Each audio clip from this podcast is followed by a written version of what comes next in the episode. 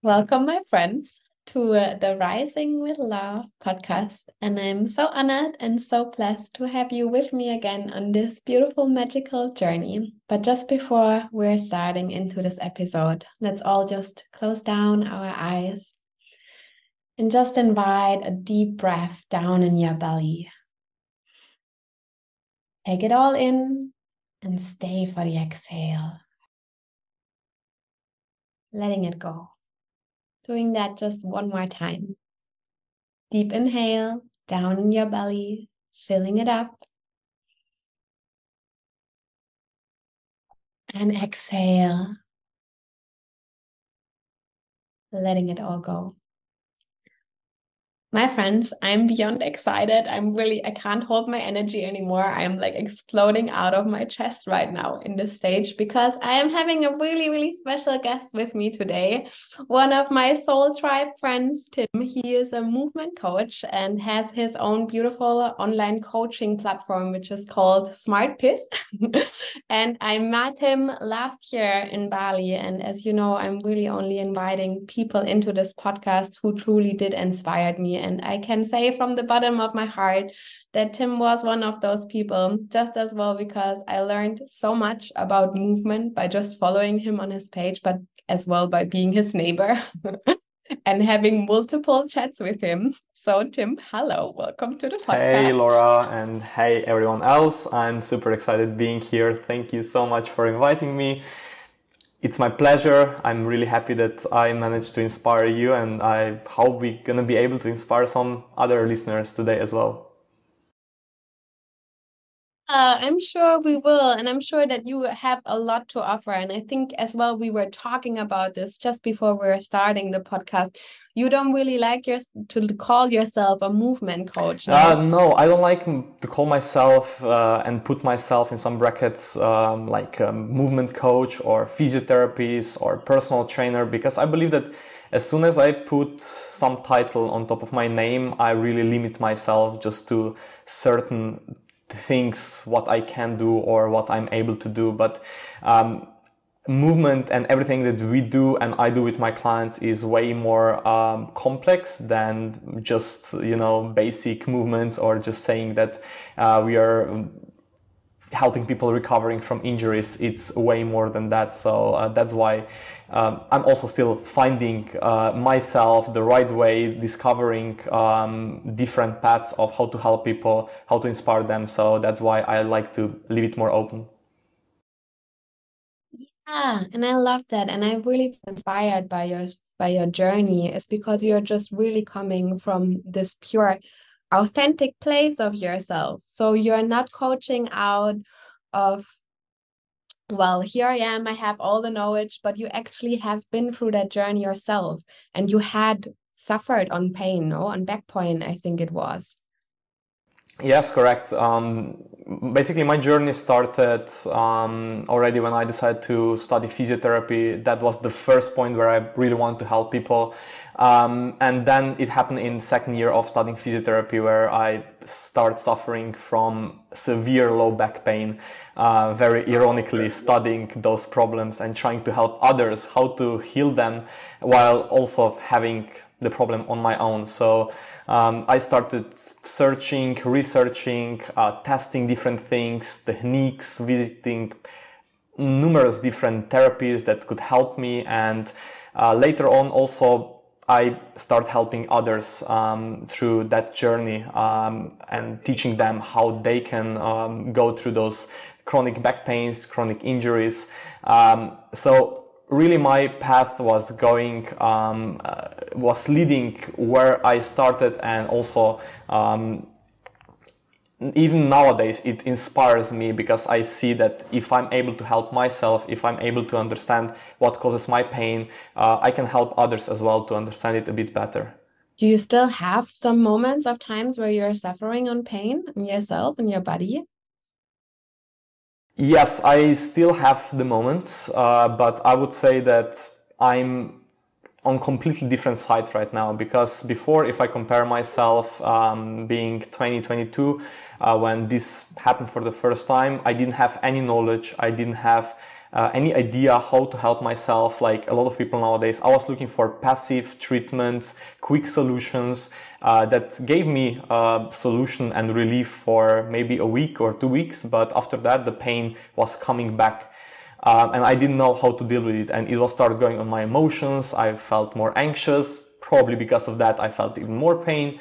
Uh, so going through that journey and discovering that uh, back pain, low back pain, for example, is way more complex than just like giving people a certain set of exercises or giving them a magical surgery or magical pill.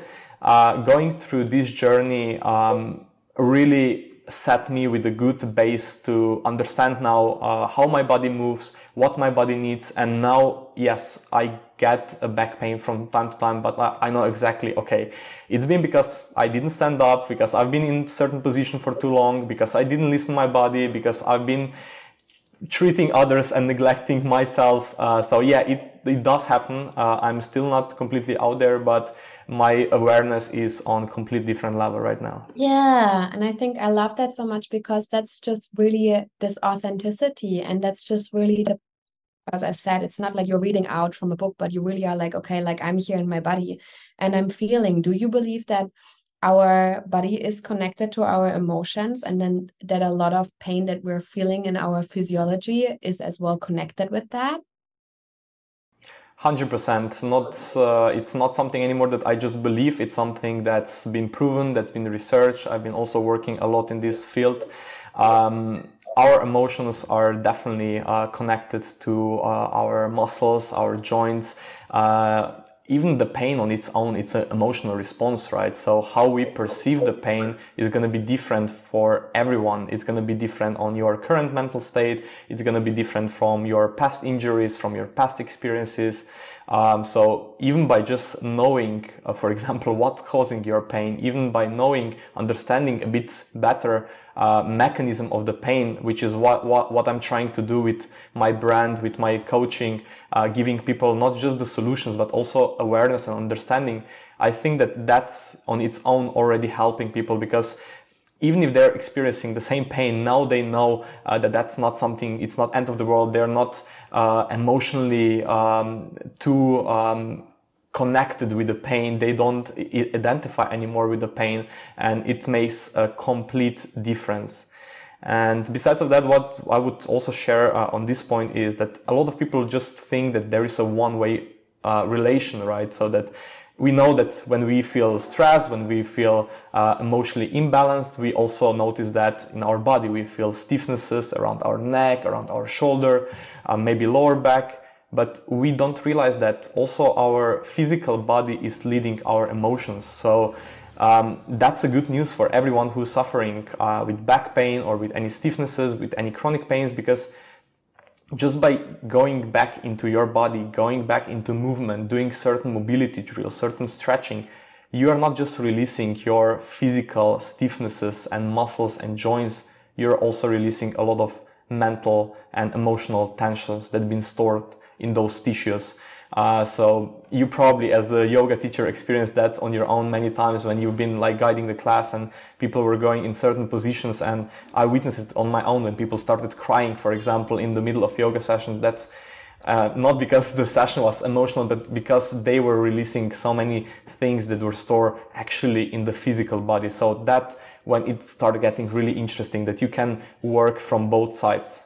Yeah, a hundred percent. I feel like I'm nowadays integrating that a lot in my yoga classes, but just as well in my breathwork classes because breathwork just does exactly the same. It really just opens up the entire tension in the body. And it's like all the time where we are starting to come in the stress response when we're in that sympathetic nervous system, this like, oh my God, I have to protect myself, I have to hide all the time and like animals would do it now an animal when it would come and start to protect itself afterward it would start to shake it off and just get rid of the tension and just make the body loose again. And we're not doing that as humans. We're just really holding on to that and then just continuing through our day-to-day lives like nothing ever happened. And yeah the body keeps the scar. Body remembers everything that we're doing. 100% fully with you there. Mm-hmm. So what would you say is the the most problems, like the biggest problems that people are having nowadays in their bodies or with their bodies? I would say that everything comes back to awareness. Uh, I would say that people nowadays are not aware enough of their bodies. Um, I could obviously list all sorts of chronic pains that people have nowadays, and we have we, we know them from low back pain, as I said, from any kind of uh, muscle stiffnesses. Um, but eventually, if we take out of the equation, obviously, like acute injuries and pains where someone um, do something and they injure themselves, we are not talking about that right now. We are talking about the chronic uh, problems, the chronic pain that people are experiencing on daily basis. Sorry for that. And um, that comes back to being unaware of your body. That comes back to uh, neglecting the first signal warning signs that your body is giving to you, that body is signaling. So many times I bet that people are sitting in not the most uh, ideal positions, not the most ideal postures, and our body is very clear by telling us move, change the position, do the stretch. But the problem is that we are so out away from our internal body. We are so focused on external world that we just neglect those signals and we just don't listen to them anymore. And you can do that for some time. For sure, our body is very good because it's designed to survive. So your body will keep going. But eventually, you're gonna start noticing bigger problems. You're gonna start noticing, as I said, uh, frequent injuries. You're gonna start noticing um, maybe that your sleep is not as good as it is was. Uh, maybe you're going to start noticing that uh, you feel super stiff all the time, even though you're stretching. And a lot of people then think that one hour of workout or a session will do the job and they can the rest 23 hours of the day they can spend in front of their laptops or screens not thinking about their bodies and they will solve the problem but that's not the case and I, I see that that's the biggest problem nowadays, and that's the main cause for majority of the chronic problems that people experience. Uh, is just not being within our body, being somewhere away and only recognizing the problems when it's a bit too late. And then everyone wants to get it back. Everyone wants to uh, get their mobility, ability to move back. But um, unfortunately, me as a physiotherapist, I also witnessed many times when it was too late, and that's also something I'm trying to preach and inspire people to react and act before that happens. Yeah, that's su- that's super important. So what what comes in my mind now, if like I'm a person that is really disconnected from their body, and I'm just like because it's so easy now if you're working in the cooperative world and you're just sitting in front of your laptop it's we're constantly in the mind because the mind needs to be we're looking for solutions and there's not a lot of points to feel in the body but what are some key points that are coming before the injury? How can I feel like, okay, like this actually is going to be an issue? What are the first signs that I can notice? I would say basic things that we experience on daily basis, but people just don't realize that they are actually those first signal um, lights, those red lights. And this is usually, it comes in the form of stiffness, um, usually around the neck area, around our uh, upper back. Uh, some people experiencing also in around elbows. That's very common. Tennis elbow, for example. Um, a lot of people experiencing the lower back. That was also my own case. We know that eight out of 10 people will experiencing back pain uh, once in their life, which is a huge number. Um, so I believe that just realizing and thinking more often how your body feels will help you uh, identify what are those symptoms because it can be different for for everyone right? It can also be breath right? If we are just paying more more attention and we realize that we are just breathing with our um, superficial muscles up there in your in our shoulders all the time again if we are bringing the awareness back to our body we'll notice okay i'm not breathing fully. I'm not using my diaphragm. I'm not using the full capacity of my lungs. Yes it will work for for a while but if I don't change that, that's going to lead to tensions. Later on, that's going to lead to neck pain. Later on, that can lead to uh, maybe some distal problems. Maybe you start feeling radiating pain down the arm. Maybe you get carpal syndrome. There are like so many different later on um, symptoms, and it can, for everyone, it can uh, manifest in different way. That's why it's super important to spend this time uh, with your body. So how would I start? If I'm like now listening to that and like I'm listening to that and I'm like just by listening to you coming in my mind like oh gosh Laura we gotta be more careful about that because like mm-hmm. yeah it's it's insane how interconnected the body is with each other. And like we're not aware of like something as simple as like really taking deep belly breaths. What a big effect that has on everything as well. We are giving so much space to our organs to just create more energy and work more properly. So where do i start? Where do i start when i'm like now I mean, there's so many streaming platforms out there. There's a multiple, you know, there it's like like an overload on exercise. So what would you say is like the right amount of exercise if you say like one hour just doesn't cut it and where do I start? Like, yeah. Mm-hmm. Yeah, that's a great question. Uh, and I believe there is no one right answer. I believe it all comes back to um, bringing it back to practice. Um, it's we think that those things are completely normal and uh, they will happen automatically. Uh, for example, that we will be aware of our breath or that we will move or, you know, stretch. Uh, they are ingrained in our bodies, but the problem is that we've been neglecting that for way too long, and now we don't feel an urge, we don't hear the signals anymore. But it was in our body, so we need to bring it back. Now, how you bring it back again by intentionally practicing it. Uh, that can be uh, in two ways I usually teach or, or trying to explain that to my clients. First way is your practice, your movement practice. So everyone should have their move, movement practice. I don't like to put any movement practice as uh, the one that's um, better than the other. I think everyone should choose their own movement practice and find what suits them. Either that's dancing, doing yoga, doing calisthenics, doing weights. and just raising the awareness while you're doing this practice, right? So instead of being on your phone when you're like in the gym, being more connected within your body. Yoga is a great practice that really preaches that because it focuses a lot on the breathing, it focuses a lot on your internal feelings, and it's a great combination and bridge between mind and body. And that's what I really like um, yoga, and that's also why I practice and, and preach yoga to many of my clients.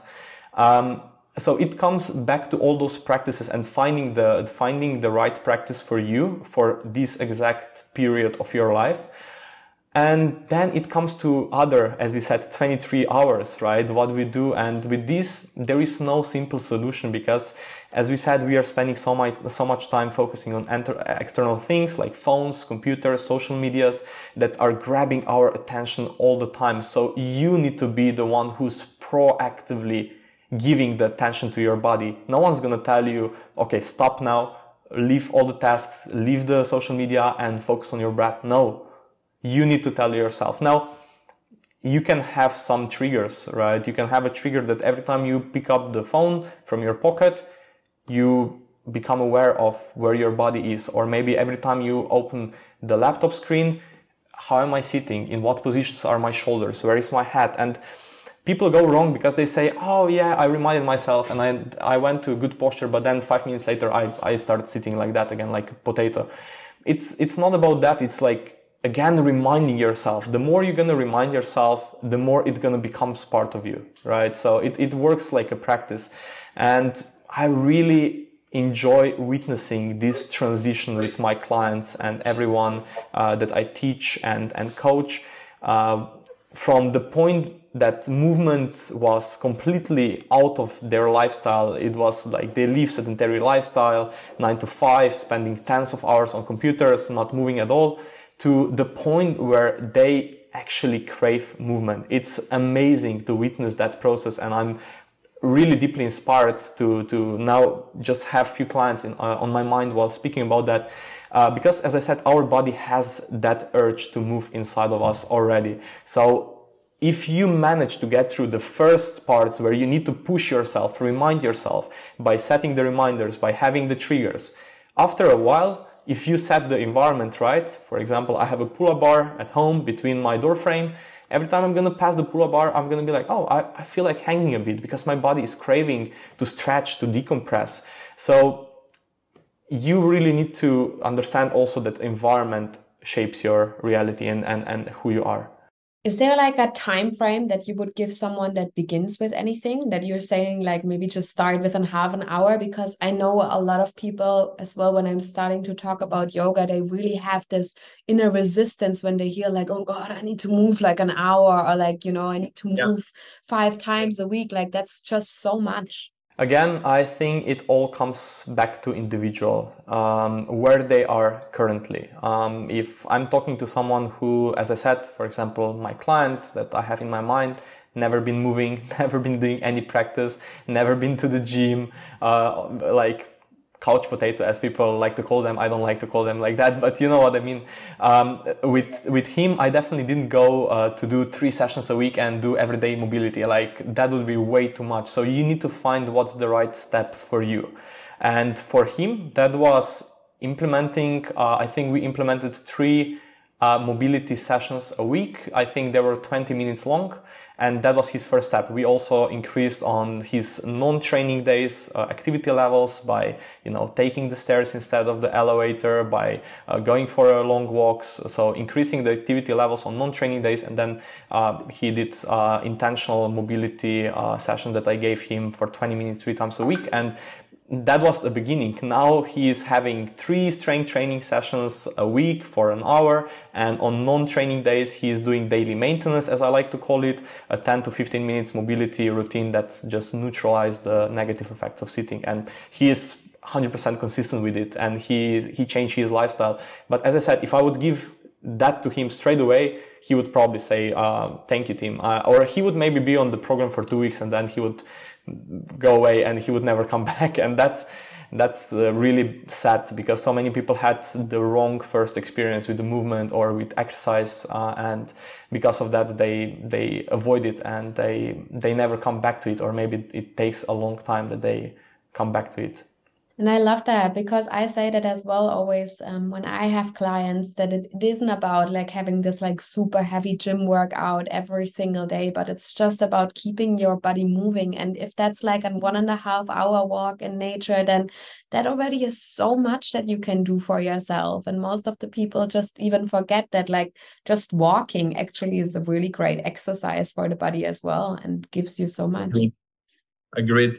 And also, one thing that I would like to add to this is that going back to awareness, it's not always going to be the same um, kind of practice. Not the not the right practice is always um, at the right uh, period of time. Let me explain. So if for example, I'm right now in the period of my life where uh, the work is super stressful, and on top of that, I'm having problems with my uh, wife, and my kids are all over the place. Um, maybe going to train CrossFit four times a week is not going to be the best idea because my nervous system is already like fired, it's already in the red zone. So by going to do those very intense, heavy sessions, I'm gonna push way too hard and I'm I'm, it's gonna happen potential injury. I might burn out. My sleep is gonna get worse and everything is gonna collapse. And again, you're gonna get to the point where you're gonna say, thank you. I, I'm not the person who is gonna be active. I'm not, um, you know, this type. And people then start believing different things that are not true. Uh, but if you understand that something is better than nothing, then you're like, okay, now I had a really heavy day. I worked for 12 hours it just happened to me like on Monday when I had really long day with my client check-ins and I had the training sessions planned to, to do on Monday. Um, but after 12 hours of sitting, of uh, being in the same position, I felt super stiff and um, yeah, I could go to the gym. I could push myself and tell myself, I'm gonna do the session because I have to, I'm strong. But I know that first of all, I wouldn't enjoy it. I would uh, not do the movements in the correct way. I would potentially injure myself and um, I would start conceiving training as something that's not enjoyable, something that's super hard, that's super, that you need to suffer to do it. So instead of that, I went up the terrace and I rolled my mat out and I started doing some basic movements, some really easy mobility drills and I did 30 minutes of that. I did a bit of uh, hanging, a bit of pull-ups, and I felt amazing after 30 minutes. And that was the right amount for, for this time. So that's also what I'm trying to uh, give to people that they understand that you're not always gonna have exactly the same re- regime because our life is not linear. It works in seasons, and the same your movement practice is to change. That's so right now. And it's like, I think as well, always comes back down to the nervous system. And I really believe that the way how we've been preached nowadays is really like always focusing on the looks. Like, how do I look? Do I still look in shape? And what, like, we're having this pressure in the back of our minds of like, I need to do that because otherwise I'm to lose my figure and I'm to look like this. But it really loses this connection of but how do i feel in my body? You know? And is it really about the looks or is it that my body is healthy that my body feels good that i'm enjoying the movement that i'm doing? And i loved when you were saying that about the nervous system because so many people they believe like when they had like a really hard and stressful day that they need to go in the gym and do those heavy workouts or they need to go on a sprint and on a run and not understanding that with that they really don't calm their nervous system down but they're mm-hmm. just like constantly keeping their nervous system up instead of like coming to those gentle movements and being honest and being like maybe like some yin yoga or as you said just some easy mobility drills is really what's going to help me to come in my parasympathetic nervous system. And with that brings me in my relaxed state of mind and actually helps my muscles as well to build because they're not constantly under stress and I'm not constantly under stress and I'm not coming in that point where I'm actually causing sickness, not just like physically in the muscles, but as well like, you know, just in general, like it's so much we're really weakening the immune system with that as well. 100% I agree with you Laura and yeah, I think that um the problem of that is that people also don't have a well established reason why they train. Uh, you know, they just, I, I, like that you brought up this also visual aspects of training. And um, I don't have anything against that, that people want to train because they want to look good. But the problem becomes when they are solely relying on the visual aspects of training. Uh, because that's the point where you start pushing your body when your body should rest. And that's the point where you know you don't give your body um, sufficient time you don't listen to your body and the the interesting part is that you actually don't progress as fast as you would progress if you would give your body rest on those days, right? So uh, that's super important. Again, it comes back to listening to your body, understanding what is the best thing to do at this exact moment. Yeah, that's so beautiful and so powerful because I really feel like that's getting so misinterpreted and just misunderstood as well. So if I mm-hmm. if you if you would go like what would be the ideal mix? I know it's coming really down to individual, but it's just I see a lot of people in the gym that are just doing strength practice and they completely forget flexibility, like not even want to mm. talk about mobility. So if you would say, and then there's no ideal as that, like everyone needs to find their own, but what do you think should be included in every training plan, just on a regular basis, that people maybe do forget or just think it's not so important?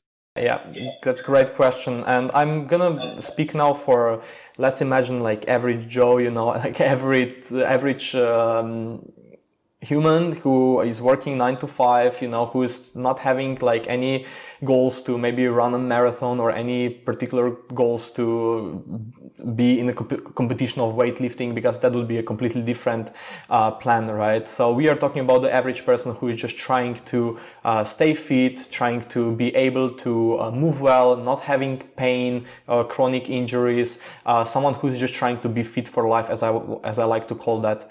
Uh, so with with this is definitely uh, also the the spectrum of clients that I love to work with. Um, and usually, what I suggest, obviously, it comes back to their availability.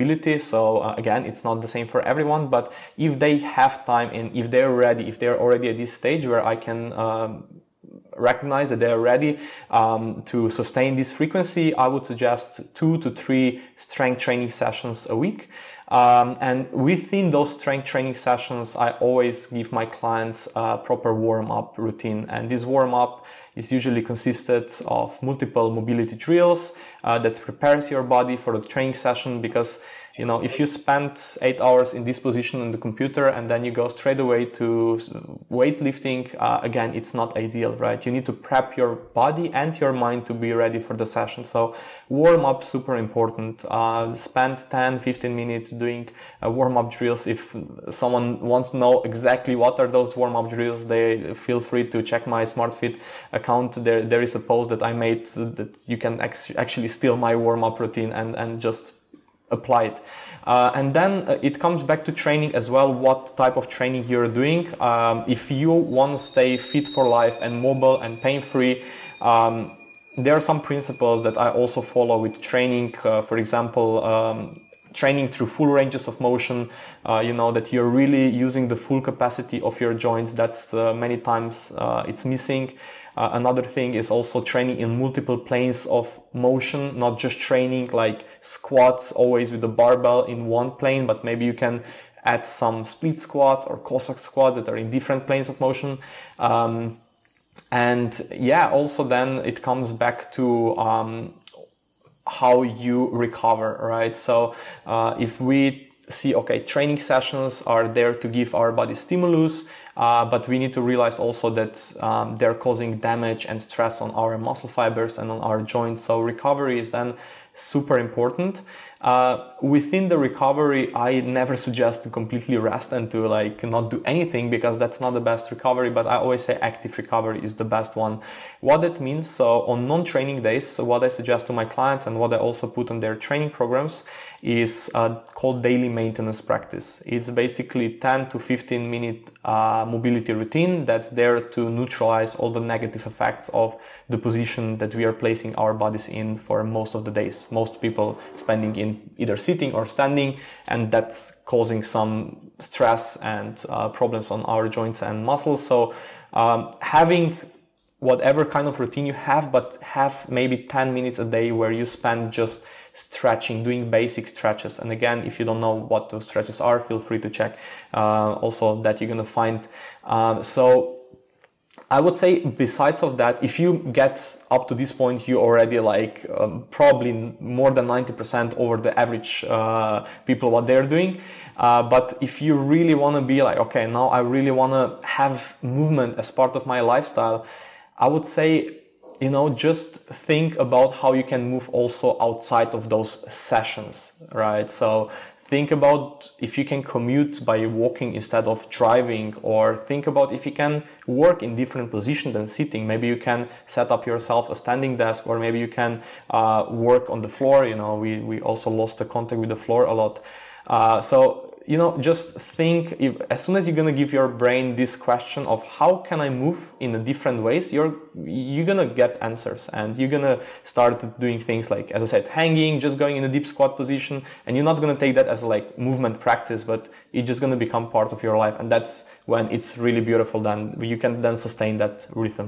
Ah, yeah. And it's like you can integrate that in your day-to-day life. I think like for me, it's really starting to come. We're having here in the community a lot of kitchen cleanups, you know, and it's just realizing like that you start to stand in a squat when you're actually on the dishes because it's just healthier for your back. Or when you squat down and you bring the dishes into the into the dishwasher, you're not leaning over, but you're really going down in a squat with your knees and just like integrating those small movements. And especially when we're coming house cleaning cleaning your house can be like an entire workout on itself if you really start to move. And it's like those small things that we just completely forgot that those are all invitations to uh, yeah integrate more movement Yes, I, I always say that, you know, how is what you do in the gym helping you outside of the gym? That's always the question I, I have on my mind when I'm designing training plans, when I'm also training on my own. You know, is that movement going to be beneficial for me in my day to day life? And if the answer is no or not really, even if you know it may be that i just want to get ready for like really versatile environment but if there is no no um, application of this movement it's like why why would i do it you know why would i do it Tim, I feel like we're going really, really nice here. I have one uh, one other question, which I'm sure people are going to be uh, super interested in, and it's part of that as well. If it comes down to nu nutrition, what do I need to be aware of? If like, I mean, like exercise is one part, but like nutrition is probably the other side, which still goes hand in hand with it because I can imagine like the digestive system as well is going to give us energy or going to take energy away and probably plays a role in your mobility as well. We all know that if we eat really heavy junk food, we're just feeling more like couch potato and not really wanting to stand up and move. What's your advice here? Hmm. Um, yeah, so that's whole other spectrum that's super super important, and uh, you nailed it perfectly. Like the nutrition is gonna define how much are you getting from your movement practice you know? It's like fueling your body. Uh, it's it's basically uh, the energy source uh, it, it it it from the food it depends how we are feeling how energetic or mo- how motivated we are even feeling to work out uh, so it's it one doesn't go without another so also nutrition is a big part that uh, i'm trying to um, help my clients improve but uh, with nutrition is um, a bit trickier, I would say, than with training. Because with training, you can give someone, you know, there is a plan, you're a beginner, you need to start there, you need to do this program, you need to follow it, you're gonna get those results. I, I already kind of know like what exactly they need to do. But with nutrition, because it's so ingrained in our past habits and emotions and environment and the people that we are associating the food with, it's way harder and you really need to listen to where someone is and what are their struggles, what are their current problems uh, before you start giving them suggestions. Because I can tell you exactly what to eat and most people know what they should eat. They should eat less processed food. They should eat more proteins. Uh, you know, they should watch out that their portions are not too big. Uh, we all know that but you know like then i give them that information and then we meet on another call and i ask them did you do that? No uh, you know i had a busy uh, work week. I couldn't prepare my meals. Uh, my kids got sick uh, you know so it's also or i was traveling around you know it's all sorts of like different factors that are really affecting your nutrition. So um, again i would say and i'm repeating myself but it's really coming back to being more aware of uh, like what you're eating currently um, and how is the food supporting you. Uh, don't don't focus on how you feel when you're consuming food. Focus on how you're feeling 30 minutes afterwards. And your body again is going to give you a great feedback. It's going to give you either the feedback that you are uh, going into food coma and that you cannot like do anything or it's gonna give you feeling okay now i feel fueled. I feel i feel that i'm full i'm feeling satisfied but i still have enough energy that i can work. I'm not completely dead after i'm having this meal. And the more you're gonna pay attention of how different foods make you feel the more you're gonna know what's right for you. Because also we come back to you know these um, different diets and different approaches, and many times clients asking me is like better to be vegetarian or you do intermittent fasting or like all sorts of things? And it's really not there is no right answer. I, I, I have to say that you know for every indi- individual it's going to be different. But i always encourage my clients to try to test and to see how it makes them feel um, and that's going to be the answer our intuitive eating you know? I that's what i really found like society nowadays really kind of almost conditioned us to come in this emotional eating stage. And i feel like it's so beautiful when you're what you're saying like the more you start to become aware of your body. And i noticed that by myself i really start to see when i feel like tense that's the moment where i start to go like oh maybe i'm gonna go and buy myself some chocolate or i'm gonna have some chips and then i'm just eating there and sitting and really having this connection afterwards of how do I feel after I ate that? Like just most of the times you really will feel yucky in your body. And it's not saying that you should never eat that again because sometimes it can be can be quite nice. And there are occasions where fatty food can actually help you get some fast energy if it's necessary. But again, it's like just making the balance and just our body is so intelligent on itself, but I found that as well, for example, my grandma, and I noticed that the other day, you know, when I was back in Germany and I, I finished my plate, and she literally said for me, Oh, yeah, great job, Laura. So good. You finished your plate, you know, and it was like in my mind made like click, and I was like, wow, I've got trained my entire life that I did a good job when I eat yeah. the entire plate, you know, without listening to my body, but just like, that's a good job. that's what you, you know, so that's right. It's, it's rewarding and not, not coming back to this real feeling. And it's like, what I found for myself as well, like really just checking in of like, am I full right now? Or am I just continue to eat because I have this vision in my mind of my plate needs to be empty and I can't let leftovers because then other people do not have something to eat. And like we're starting to come in this entire guilt trip. So I really feel like emotions as well are playing a really big role in it. Yes, agreed.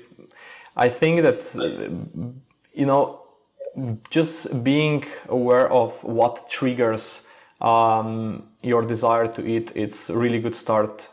You know, is is that coming from some sadness? Is that coming from being bored? Is that coming from associating uh, fatty food with the friend that we've been always eating fatty food?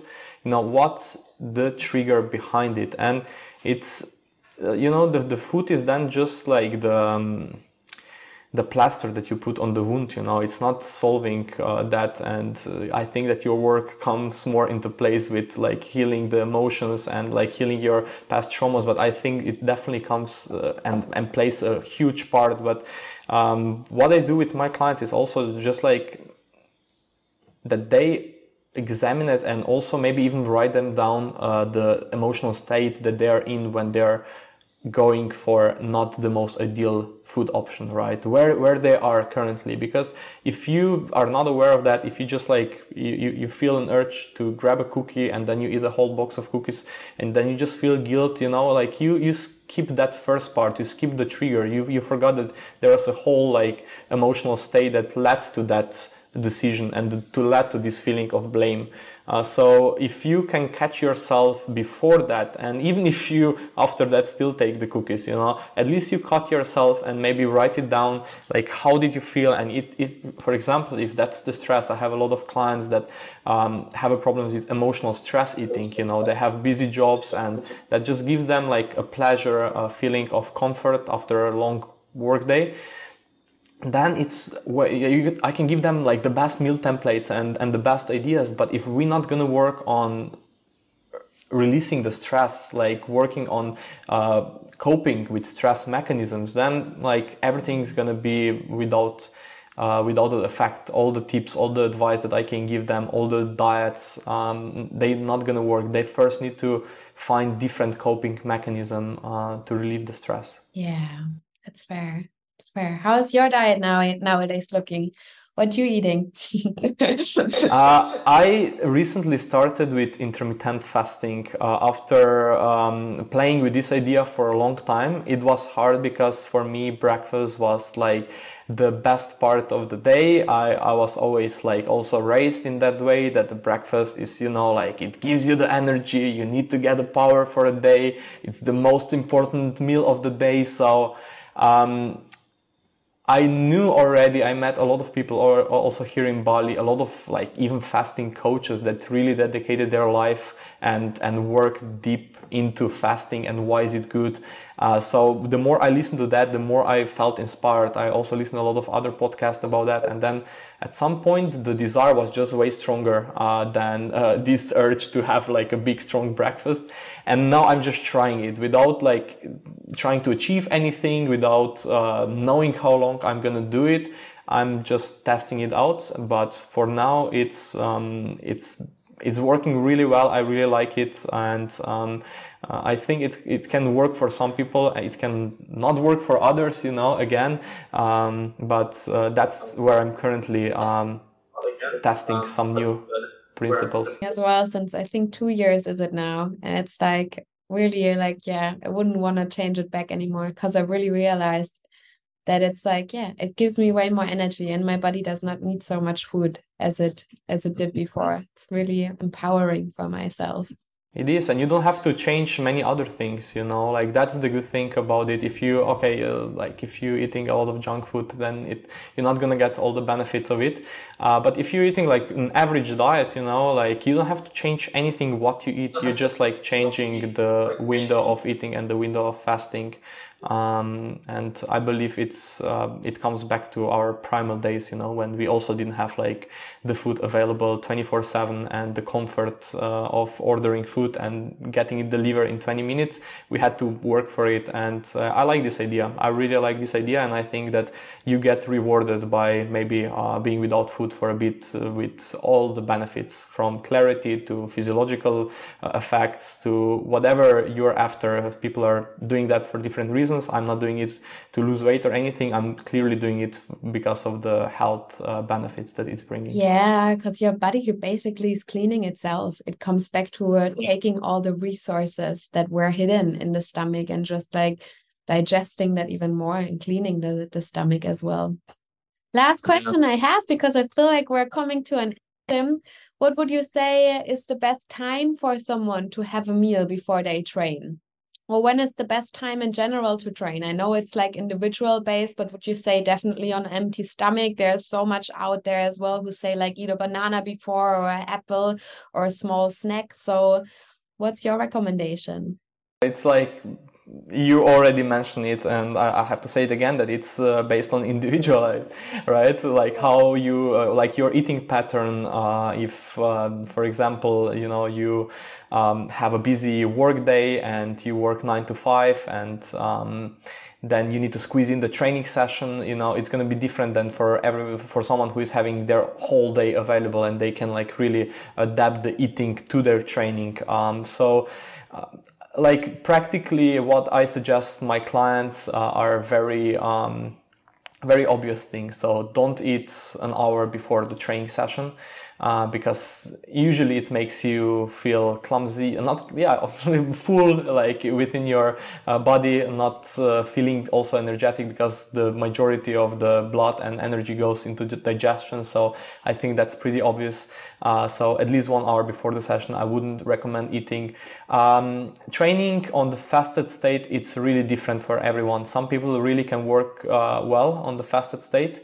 Um, some people cannot. Uh, now for me, for example, it doesn't work. I, I would feel super dizzy. I tried it before. Uh, I almost fainted. Uh, it didn't work.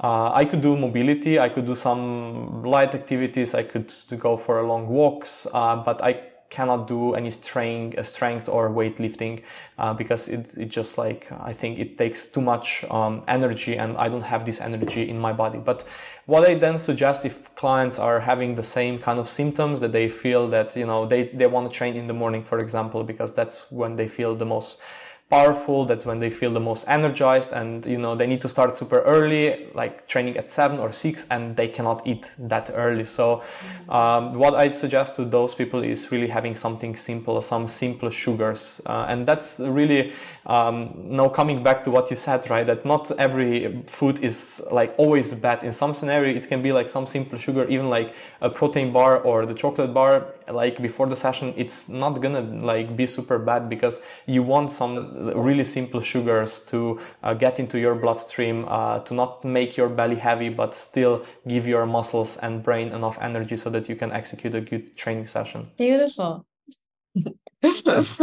Thank you so much, Tim.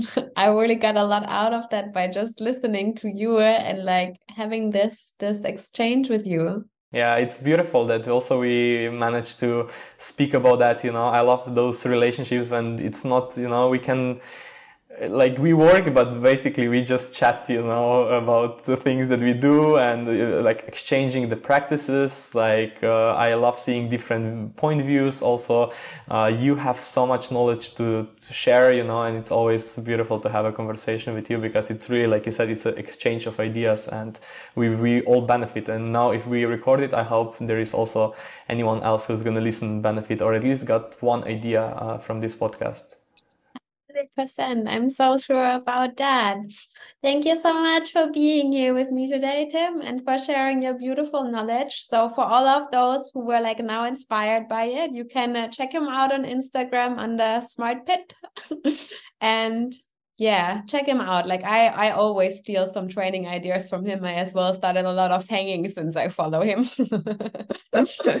yes, you know, I always say if there is like one thing that you implement, it's enough because maybe one thing is going to lead to another thing, and then the momentum is going to start. So I try to give all sorts of ideas, but um, it, it's not my um, goal to overwhelm people. But you know, everyone is different. So maybe you took hanging, maybe someone else is gonna take uh, something else, and uh, it's my pleasure seeing them like people implementing those ideas into their life it's my biggest satisfaction and uh, my reward. So uh, also thank you for for doing this podcast and inviting me here because i have a chance also to share my uh, my ideas and my philosophy with your listeners and um, yeah hopefully i can also connect uh, with them. Thank you my friends for being here with us today. And just to close this podcast up once more i invite everyone to just close their eyes. There was a lot of information raining on us today. So, just for this end, once more, take a deep breath down in your belly, fill it fully up. Let it go with a sigh. Doing that one more time all together. Deep breath in. Being aware of your body posture, as we learned right now, and once more, let it go with a sigh. And I see you soon or hear you even sooner. Have a beautiful day, night, or morning, whatever time it is as you. Namaste.